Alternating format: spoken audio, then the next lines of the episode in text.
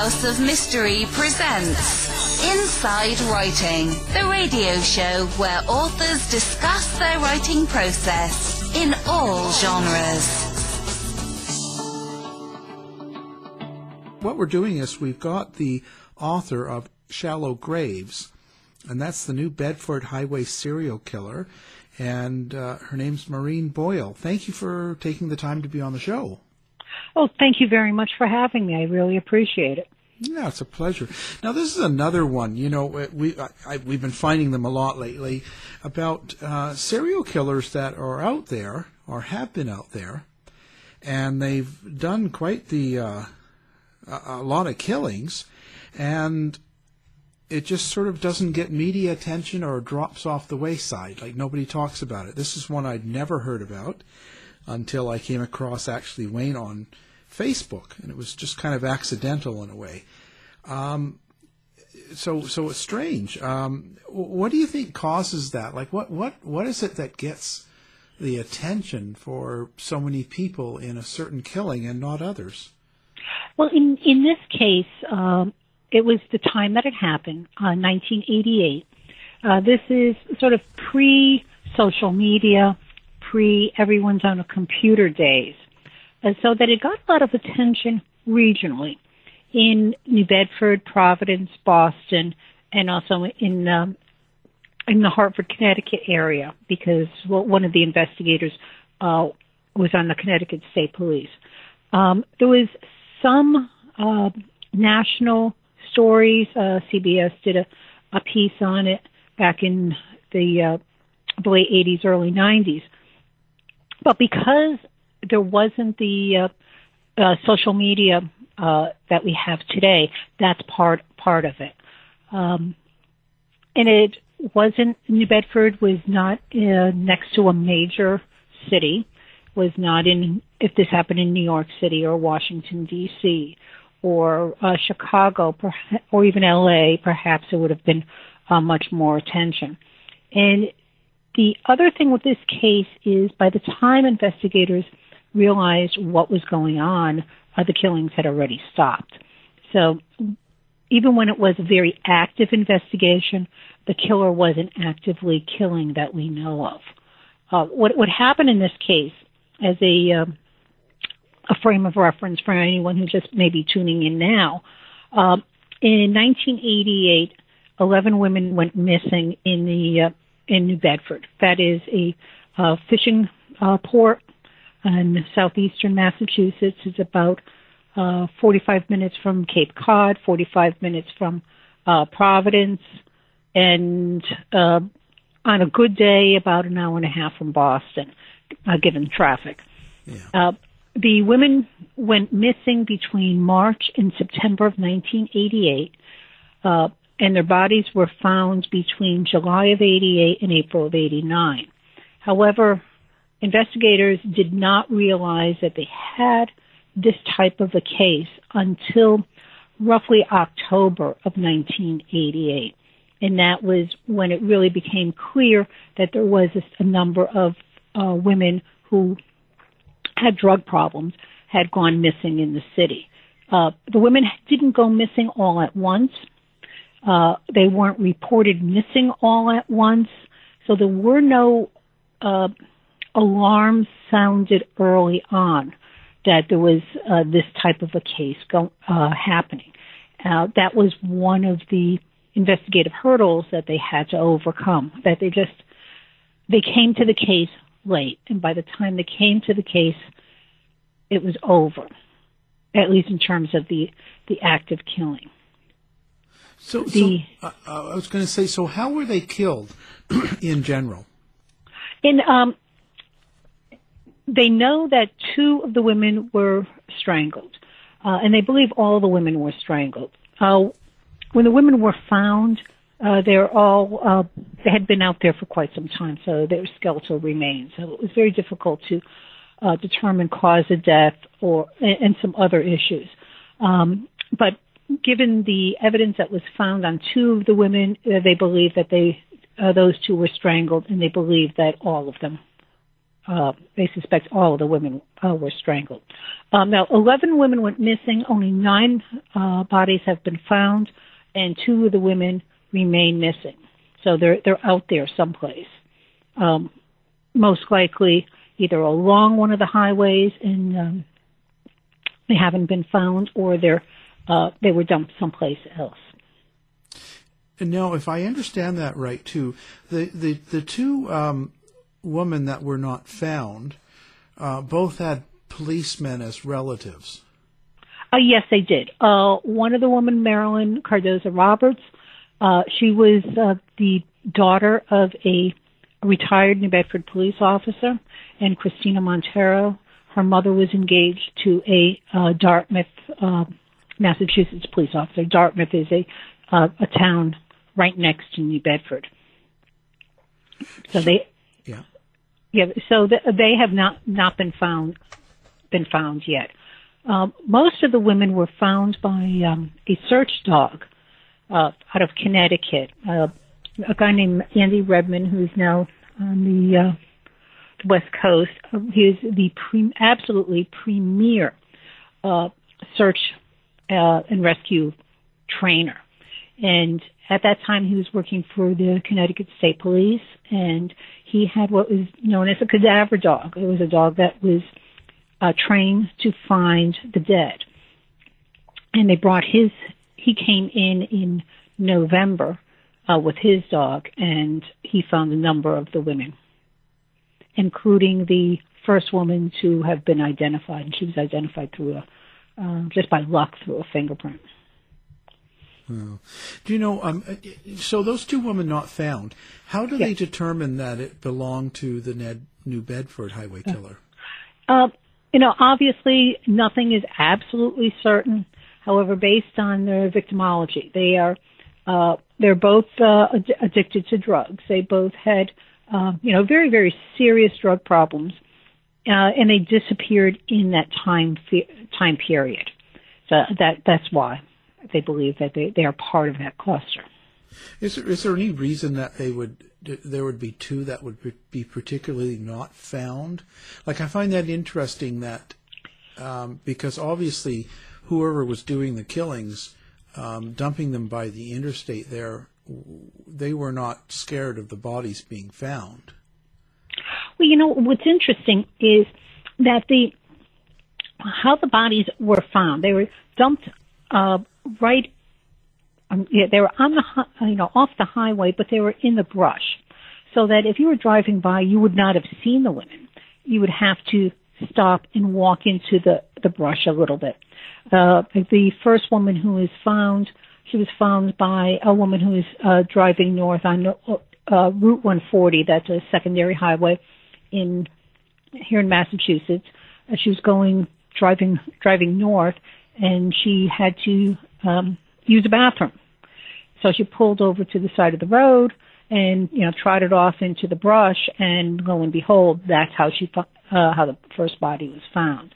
Um, the second body was found in a really in a similar manner. Two men on motorcycles were on Route one uh, 195, which is the roadway that goes across from uh, from Providence, Rhode Island, uh, to Cape Cod, uh, linking uh, to Cape Cod.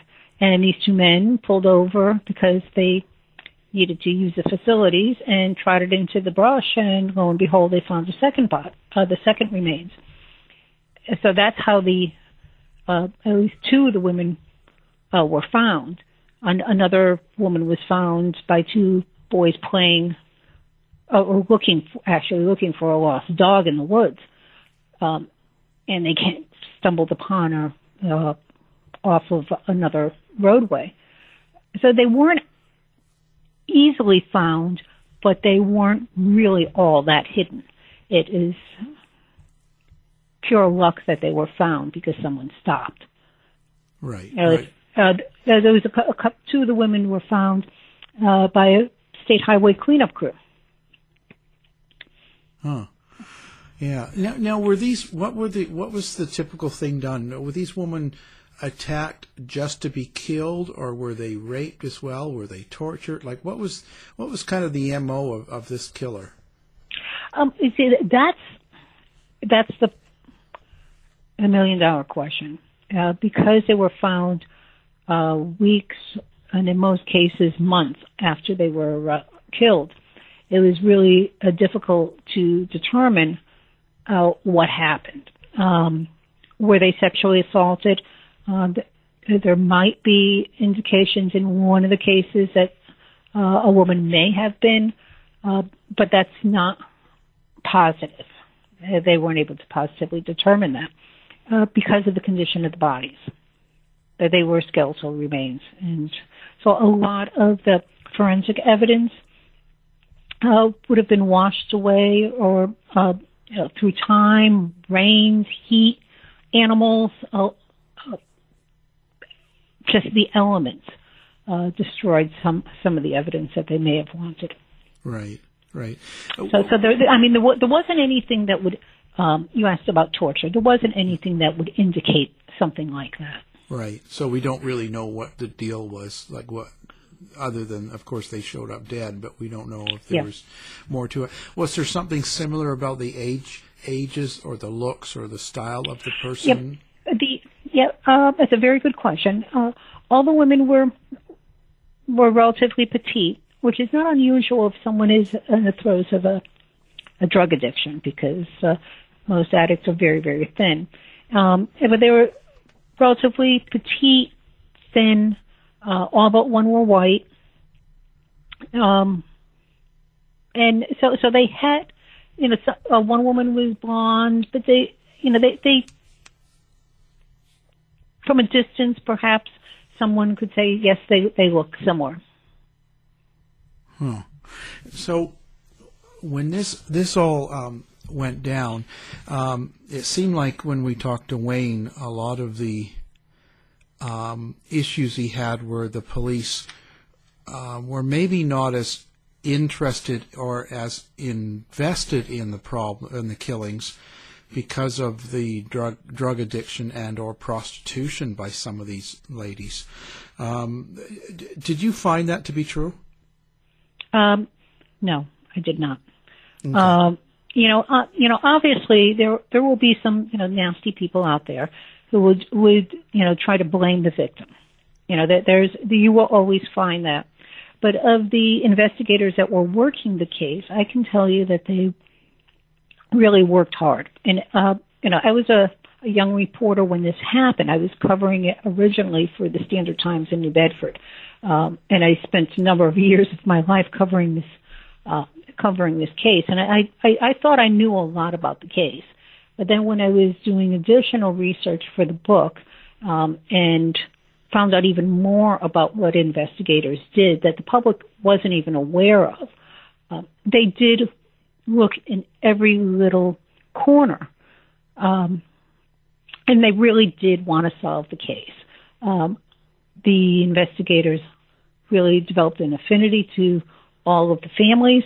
They really wanted to solve it for the families.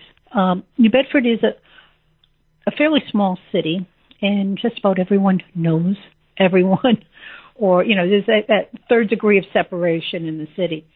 Uh, so even today, there's an awful lot of people in that area who knew the victims, uh, knew someone in their family, um, knew someone who knew them, and and that's the same with the the investigators. A number of the investigators uh, knew different uh, members of some of the some of the families or their relatives, but they really did want to solve the case, and they did work very very hard. Because I, recall seeing uh, a few of the investigators, you know, they, early in the morning, they were out there uh, looking for witnesses or in court, looking for people who may have known some of the uh, the victims, and then they were back there at night uh, talking to anyone who is on the streets who may or may not have had any information. Uh, they looked at such a wide range of suspects, the suspects that range from fishermen and truck drivers and uh, doctors and lawyers and real estate agents and businessmen and uh, manual laborers and drug dealers and people who ran uh, video production businesses, and you name it. It ran the gamut. Uh, they interviewed people who picked up girls on the street. They interviewed people who got help for girls on the street. Um, they interviewed police officers, uh, past and present. Uh, I mean, they did not eliminate anyone as a suspect. They looked at sex offenders. Um, they looked at who was out on the street, who was a newly released sex offender. They looked at, uh, they wound up making a number of arrests, by the way, um, of individuals who had attacked women who were working the streets. There was at least three additional arrests of um, of men who had either sexually assaulted or beaten women uh, quite severely um, during that period of time. And part of that came through the investigation, where they really made a massive push to try to solve this. So, so what was the disconnect then? Why do you think it wasn't solved? Like with so many, you said up to eleven, and really, in, it looks like just over a year period of time. Um, even if they started it late, um, they they just couldn't find anybody. Yeah, they, they couldn't develop a timeline, uh, and that was a real problem. There was a couple of the the women where they had a halfway decent timeline. Uh, one woman who, you know, left her boyfriend's house. She had an argument with him, and she left and then disappeared. Uh, another woman, but she wasn't reported missing right away. Uh, he went looking for her, and then a week or so, two weeks later, he notified her, asked her mo- mother if she was, if she heard from her, and then eventually her mother, about a month or so after that, reported her missing. Um, another uh, woman, she was reported pretty quickly within uh, within two days. Uh, she left walking home and uh, from a bar and just seemed to have vanished. And they were able to uh, develop a timeline of her walking up to a certain point, and then that was it. And no one seemed to see what happened to her after that. A third woman was at a bar in downtown New Bedford, um, and she had been at a friend's house and then was at a bar, and people put her there, and then no one knew what, no one came forward to say what happened after that point. So there's, um, that's where the, and she was reported uh, missing fairly quickly. But there was no, um, they would get to a certain point and there was no one that could say, yes, I saw this person get in a car or I saw this person with so and so. There was none of that. So, so they kind of lived pretty transient life, um, no, nothing really structured. Well, it, it, some of the women uh, did, but not not all of them.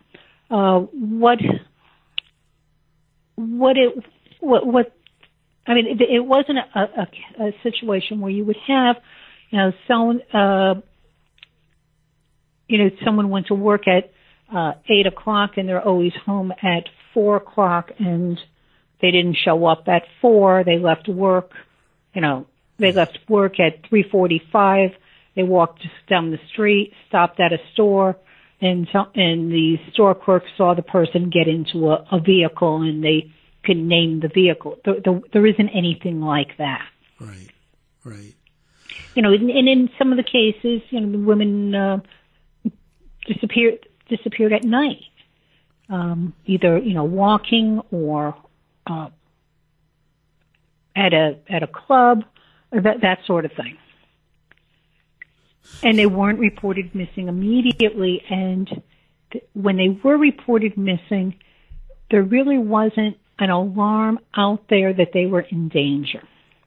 There was not an indication early on uh, that there was something desperately wrong. Hmm. Now, so now this is unfortunately big... that was that was yeah. in the in, yeah. in one case one one woman her her husband reported her missing very very quickly. He went looking all over the place for her. So he was very, very concerned, and he reported her missing uh, very, very quickly. Another woman, her boyfriend reported her missing very, very, very quickly. Um, but in, in some of the cases, uh, the women went missing, and everyone thought that they were someplace else. You know, it was a, a situation like that. Yeah, yeah, and you're not going to be thinking that you know they've been killed or attacked. You're just you know they're just not there.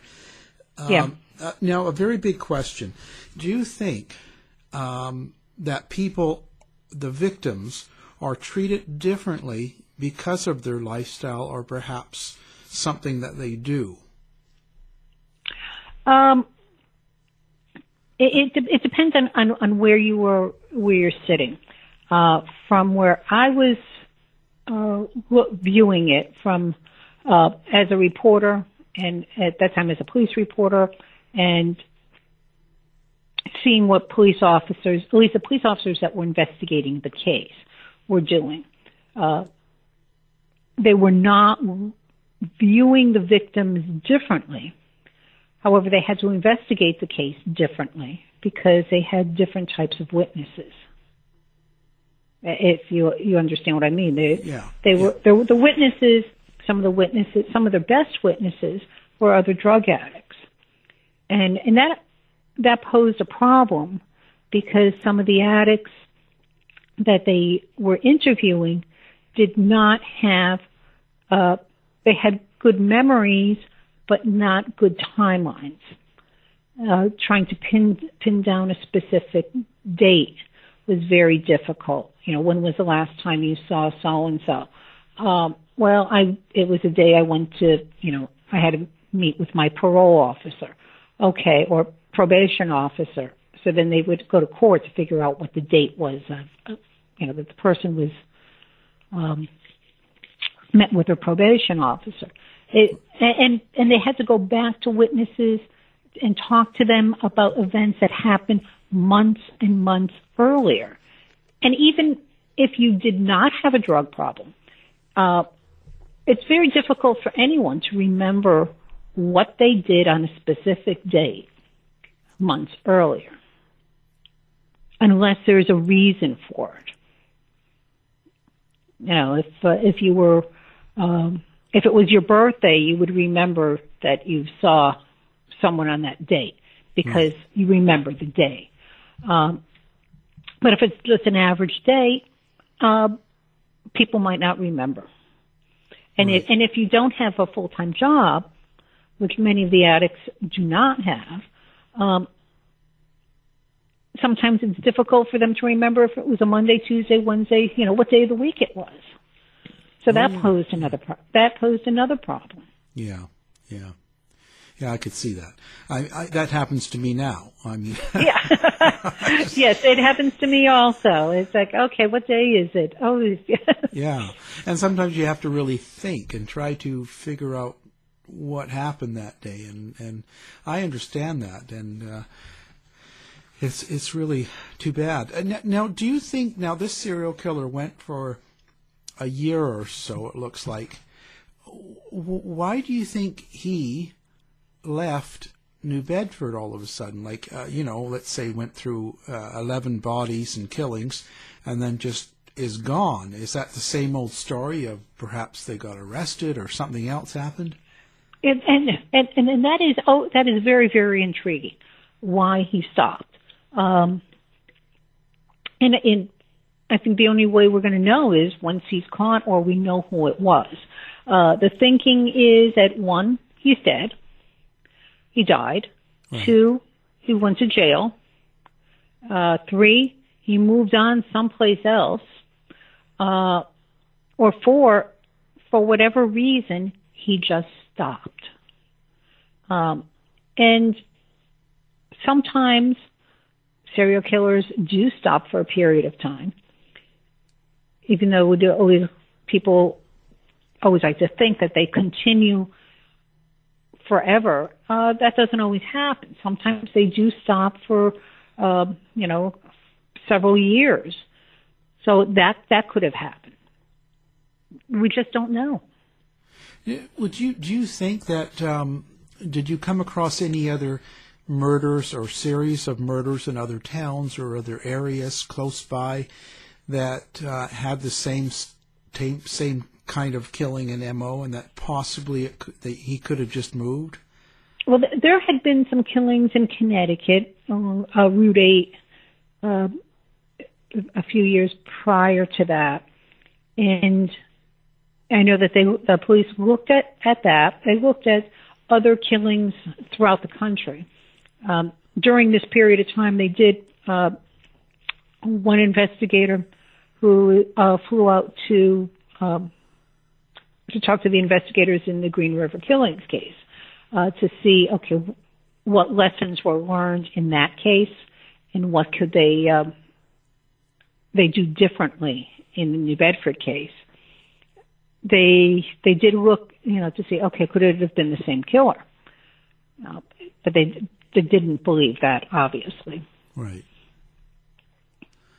But even in Green River, the, it appears the killer there had stopped uh, for a period of time that anyone that we know of, um, and then he, he was caught years later. Yeah, yeah. I, I don't think we really know all the ins and outs, but uh, this this um, this killer now uh, at the time, of course, it's 1989, 80, and 88. 88, yeah, yeah. 1988. Okay, so uh, DNA was not really a a, a thing. Um, no. Now, did were they did they save kits from from the bodies or clothes or any sort of material from any of the um, victims that they had, and could they get DNA from it now, possibly?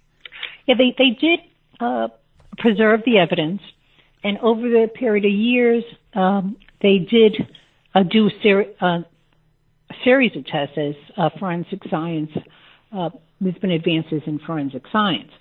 Um, and obviously, because it's c- considered a quote unquote open case, they're not saying what they have and what they've tested. Um, however, they, they have done a number of tests, uh, both in private labs, the FBI, and the uh, Massachusetts State Police lab. Um, and everything is still just there. Uh, I suspect some of the DNA was um, not in the best of shape uh, when they collected it. If they had any uh, DNA samples, uh, but you know, in the future, perhaps they might be able to um, find something that's usable if they don't already have something usable. Excuse me. Back in uh, 88, of course, DNA was really just starting to be used in the criminal justice system, uh, both in the court and in uh, law enforcement. And back then, they they needed very large samples of DNA for testing, and some of the, the samples wound up, wound up being uh, destroyed in testing. Uh, so they didn't they any samples that they had at that time um, were would have been relatively small. So they would have been very, very careful in what they did, what they used, what they tested, what they didn't test. But they do have an awful lot of things preserved already. Oh, maybe it's possible then. Um, now, were there any? Did, there were suspects, you said. So, were there any that there were pretty good suspects, as in you think that that's a good possibility and they just didn't have the evidence or something happened. Did, were any of the suspects really um, that you've looked at in your investigation, was there any that still kind of think, well, that, that might be the guy? Well, there were there were so many suspects. There really were. Uh, they had they looked at one group of suspects. Uh, these were sex offenders who were uh, locked up in what is called the Center for the Sexually Dangerous here in uh, Massachusetts. And that uh, the sex offenders are civilly committed for a day to life once they finish their, their prison terms. Or they can be also serve the prison terms at the, at the center. And at that time in 1988, the center was furloughing some of the uh, the offenders. They were releasing them on furloughs anywhere from a few hours a day to number of days uh, unsupervised during the week. Uh, in one case, it was one sex offender who left the center on a Sunday night and didn't return until um, the uh, Friday night. So he would be out all week long. Um, and the thinking at that point was these offenders are going to uh, need to be reintegrated into the community and they have to learn how to live in the community and not reoffend and that sort of thing. Uh, but the bottom line was that the worst of the worst offenders uh, were out there on the streets during that period of time. So some of those offenders could be um, could be the killer. Uh, they did have two very strong suspects. Uh, one individual who was an attorney was indicted in one of the killings. I know the district attorney at that time really liked him for the case. Uh, unfortunately, there was no evidence to convict him. So that when the district attorney who was in, in charge during the bulk of the investigation, he lost the election, the new district attorney came in hired a special prosecutor to, hand, to handle that case. He looked at the evidence and found that there was absolutely no evidence that, to bring the case to trial. So they dismissed the uh, the indictment. Now, right around that time when they dismissed the indictment, a um, second suspect uh, who was awaiting trial for sexually assaulting and strangling um, some of the girls on the street he um, he committed suicide shortly after they announced that they were going to be dropping the charges against the first suspect, against the attorney.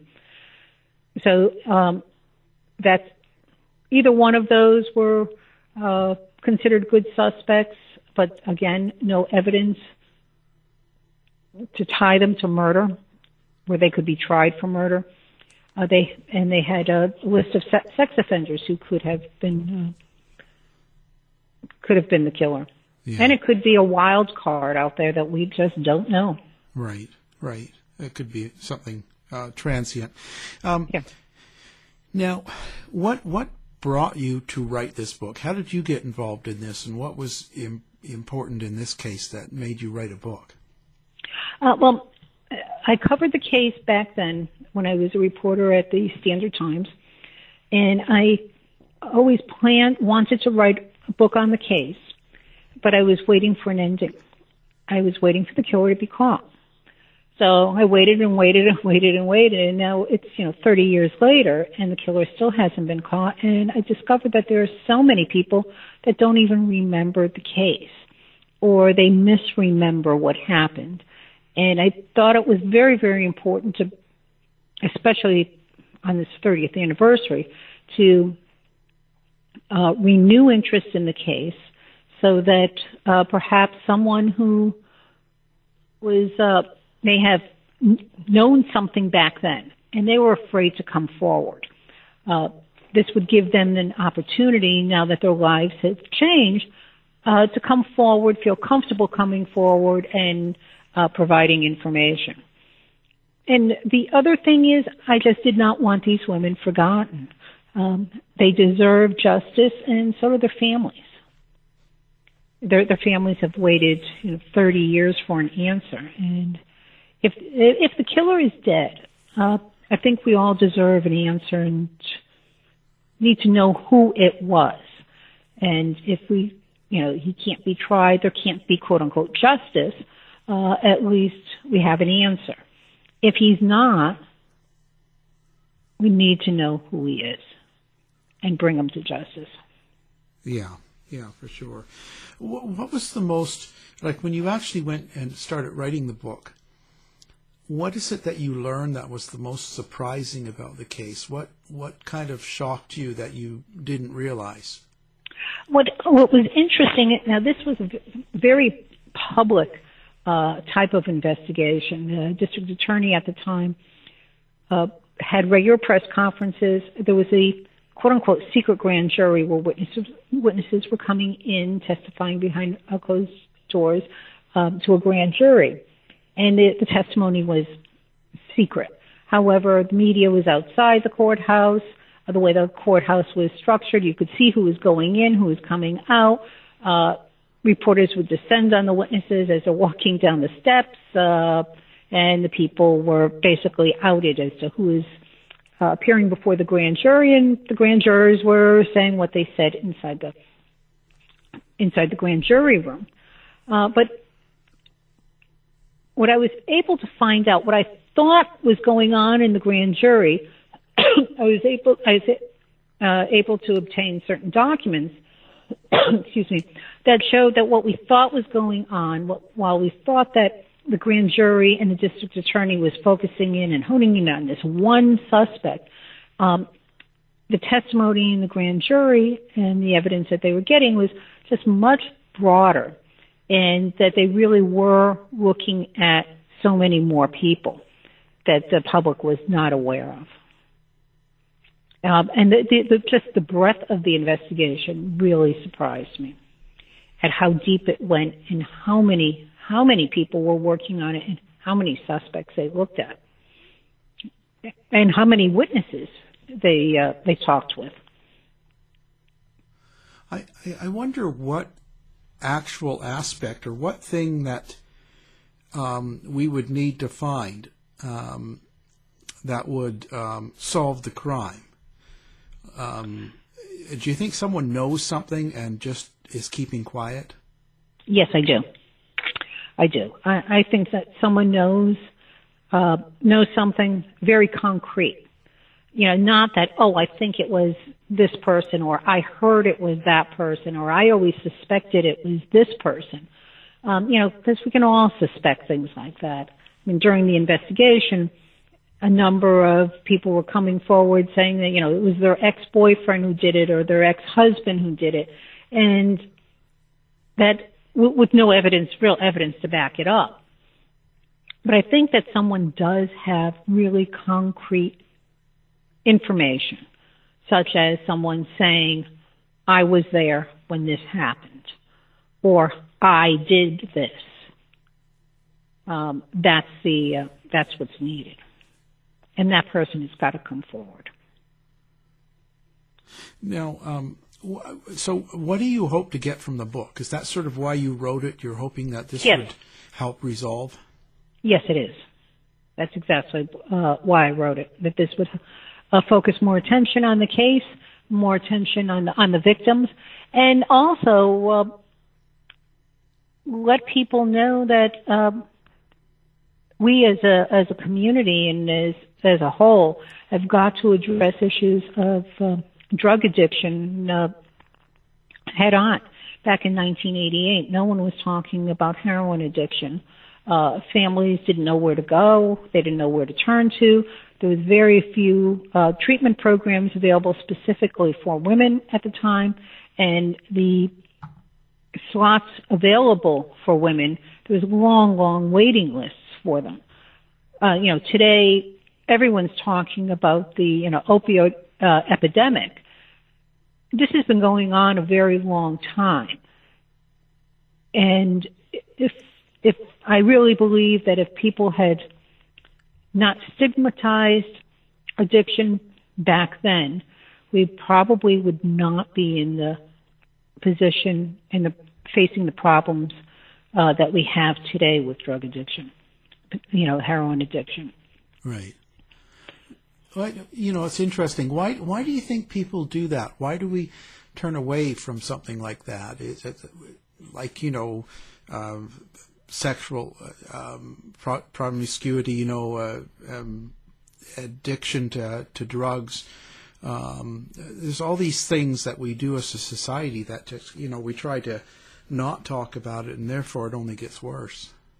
Yes, and and especially in, and you're you're right. Uh, and back then, uh, families were very embarrassed. Uh, you know, in the 70s and 80s, when uh, a family member was ad- addicted to drugs, uh, no one really talked about it. You know, people would whisper about. Oh, you know, so and so's kid is, is, is it has problems with drugs, without flat out saying they're addicted to heroin and they need help. Um, and and families were afraid to admit it also and ashamed. and they didn't know what to do. It was just not. They didn't. They they had no tools. Uh, today there they, there are so many more tools for families, and there's uh, support groups throughout the country for for families. Uh, there's so many more programs that are available, um, other types of treatments, whether it's methadone or uh, Suboxone, or um, well, and there's long-term uh, treatment programs that were very, very expensive. I mean, they're still expensive today, but they're even they were even more expensive back then. And if someone didn't have insurance, well, forget it. Forget trying to get into anything. Yeah, yeah, yeah. Yeah, I know. It's, it's yeah, it's interesting. My sister, when she was sixteen, got pregnant back in the seventies, and they they actually shipped her away. Yep, that's what they did then. And today, that it, yeah, there, there, there would not be yeah there would not be that, that shame. Yeah, uh, it just I look back and I think, wow, how bizarre! They actually shipped her away to have her baby somewhere else, and we didn't even know. I was young, of course. I was I yeah. didn't know, but um, it's strange because you would never do that now. Yeah, and and and they probably forced her to put the child up for adoption. Yes, that's right. Yep. Yeah, because it, it, was so, uh, I guess, embarrassing and uh, yeah. and it's kind of strange, and that sort of doesn't solve the problem, you know. No, she didn't get pregnant alone. no, and it didn't stop her. yeah.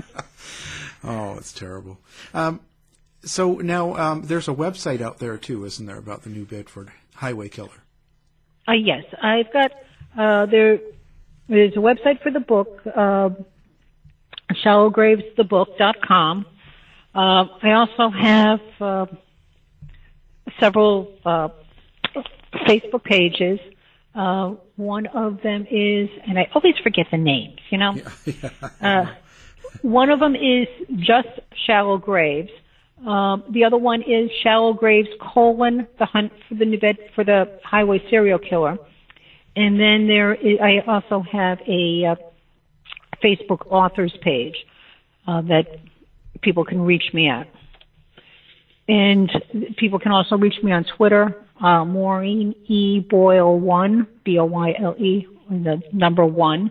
Uh, people can message me or just reach out to me through Twitter or through Facebook. Yeah, that's great. Or or or, or through the uh, uh, shallowgravesthebook.com. Oh, yeah, of course. Now the um, what do you what do you do? Do you think it's um, since the invention of court TV and all that? I sort of asked this. Do you think it's helpful to have all of the trials televised like it is? Um, th- that that is a very good question. It's um, there there's pluses and minuses. Uh, the pluses, the plus to it is that the uh, average person who doesn't get a chance to go to court and watch trials uh, can see the justice system in action. Uh, the minus to it is that in some cases, people may play to the court, uh, to the to the camera, like the O.J. Simpson case. Right. Uh, or witnesses may be nervous about testifying because they would be on TV. So there's, yeah. there's pluses and minuses to it, but uh, having access to the information that is um, in the justice system, I, I think that is very important for the average person to, yeah. uh, to, to understand how things work. Right. Yeah, it's good. Um, I just sometimes worry, and sometimes we've had guests that have been through cases that have become very public, and and the public takes an attitude towards someone or some someone involved in the case without knowing all the answers or the, the evidence, and so sometimes I wonder if that taints the whole process. That is that uh, I, I can see that, where people uh, only are only seeing a sliver of what is going on. Because even in court, you don't get the whole story. It is just the evidence that's allowed in court.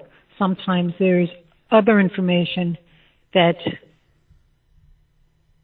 uh, tells the story a little bit more fully, uh, but it's not allowed as evidence. Yeah, yeah, yeah. It's pretty interesting. Um, so now, are there any leads or anything else that people need to know about this particular case? Is there anything that um, we need to get out there?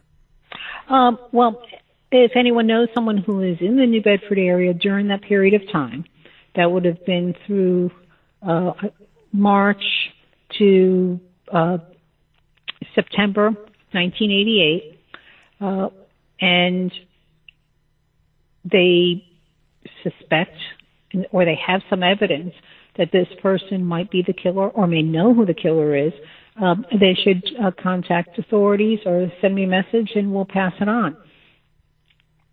Um, and especially if the person has moved out of state. Now, and also if anyone was with the person that they believe is the killer, um, and they do have evidence, um, we'd love to hear from them. Did they come up with a profile back then? It was it was a fairly loose profile, and uh, as you know, the uh, the profiles are not um, exact.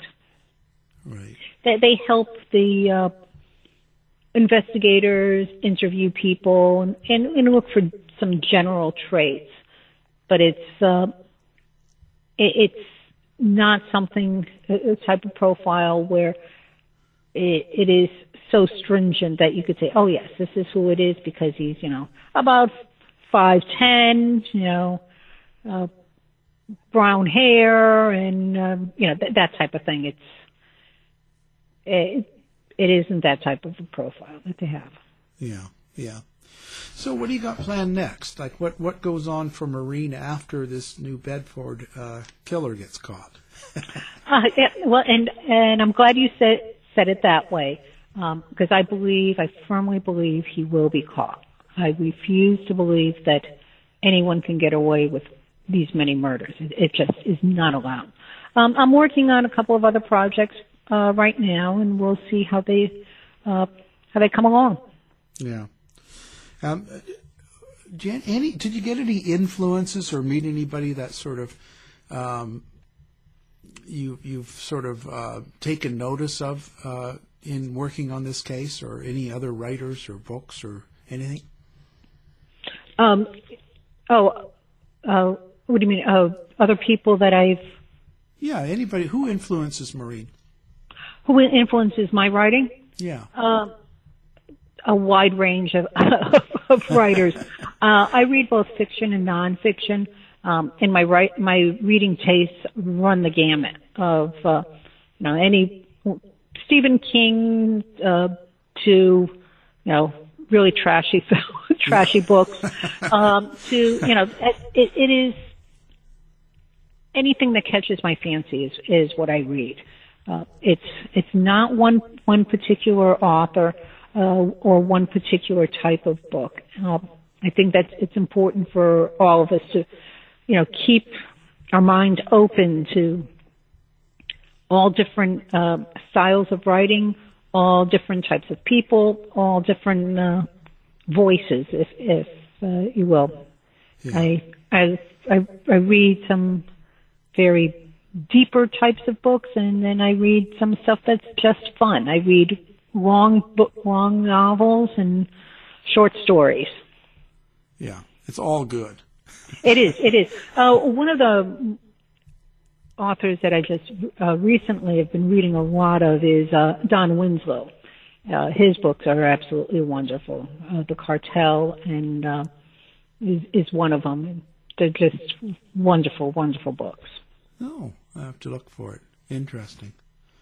Yeah, wow. and it, it, it's, a, it's a fast read. It's a fun read, and then there's uh, some other what I call fun read is uh, Hank Phillippi Ryan's books of uh, their uh, fiction on a television reporter who seems to always find these murders. Oh. uh,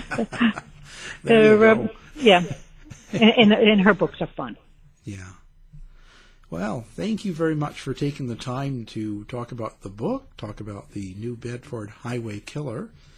Our guest has been uh, Maureen Boyle, and we've been talking about the New Bedford Highway Killer and her book Shallow Graves, um, the New Bedford Highway Serial Killers.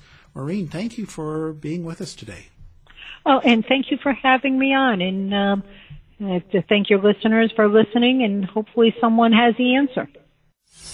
To find out more about our show, guests, or to listen to past shows from our archive, please go to www.houseofmysteryradio.com. Show's over for now. Was it as good for you as it was for me? Well, good night. This has been a production of Something Weird Media. I'll be back.